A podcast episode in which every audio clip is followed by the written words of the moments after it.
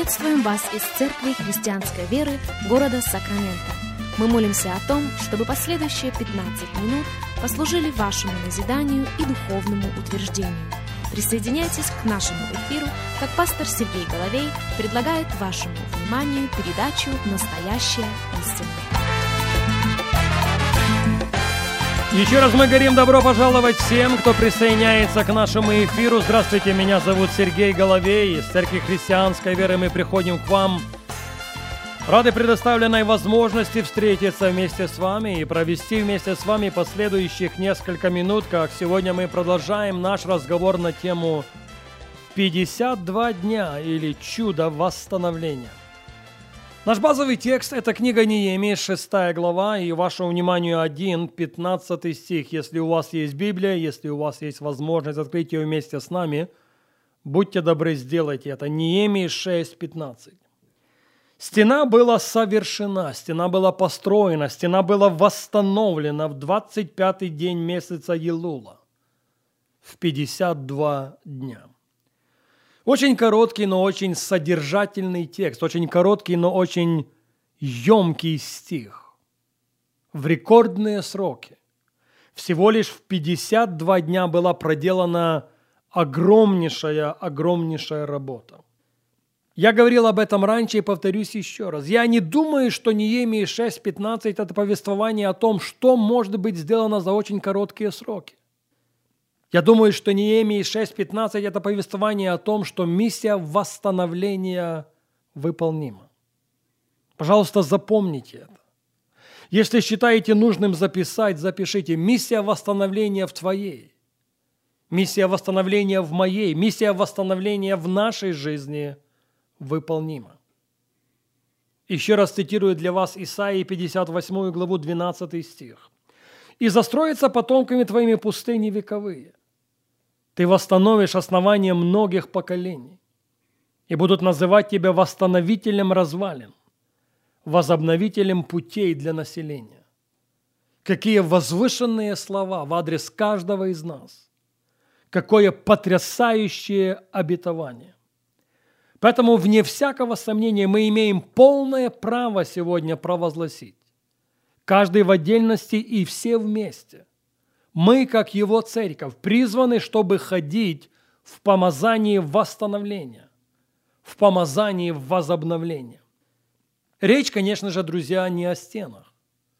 Речь, конечно же, не о стенах вообще. Речь о том, что восстановленным может и должно быть все, что разрушено.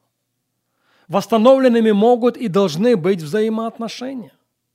Восстановленным может и должно быть здоровье восстановленной может и должна быть семья. С Богом возможно абсолютно все. И мы должны поверить в это. Мы должны схватиться за это. Мы должны позволить этому помазанию восстановления протечь через нашу жизнь, чтобы быть свидетелями чуда восстановления. На нашей прошлой программе мы начали отвечать на вопрос, а почему разговор об этом настолько важен? Почему разговор об этом настолько насушен сегодня? И для этого есть свои основания. Эти основания на страницах священного писания. Помните, мы обращались с вами к посланию к Ефесянам?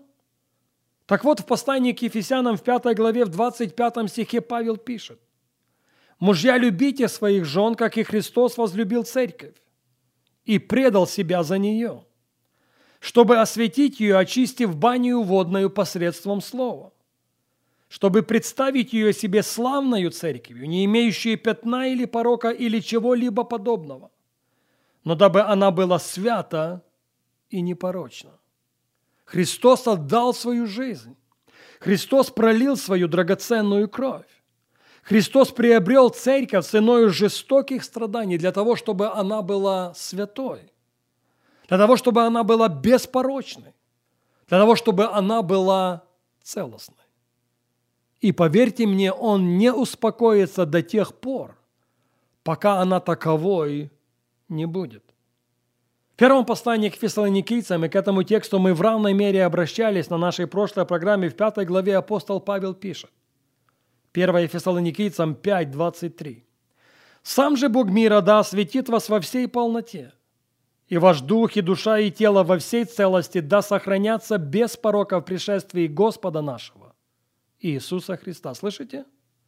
«И ваш дух, и ваша душа, и ваше тело во всей целости да сохранятся без порока» да сохранятся без порока в пришествии Господа нашего Иисуса Христа.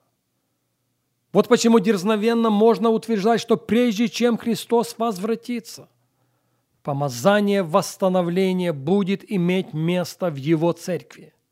Помазание восстановления будет иметь место в Его доме.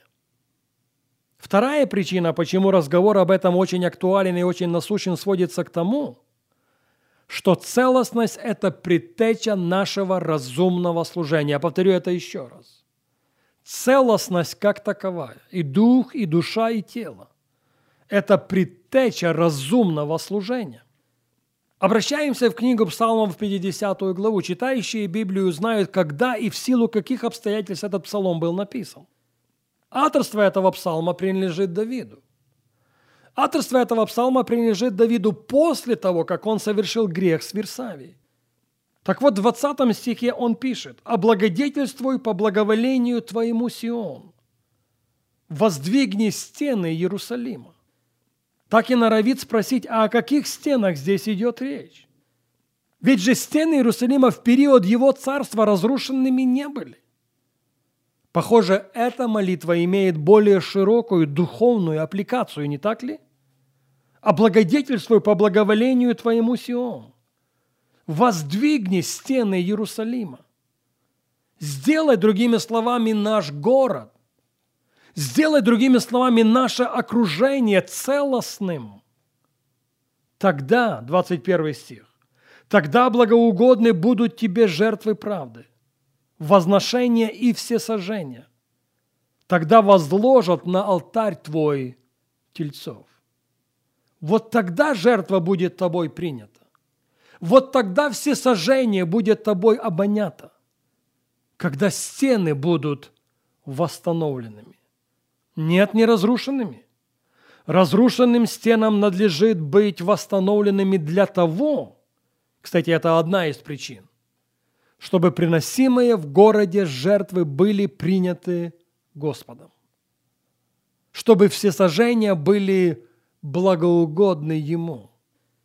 Позвольте мне авторитетом Священного Писания провозгласить, что наше служение по-настоящему можно назвать разумным тогда, когда оно предложено Богу из целостного сердца, из целостной жизни, из целостных взаимоотношений. Время не позволяет говорить нам об этом сегодня. К этой мысли мы возвратимся с вами на нашей следующей программе.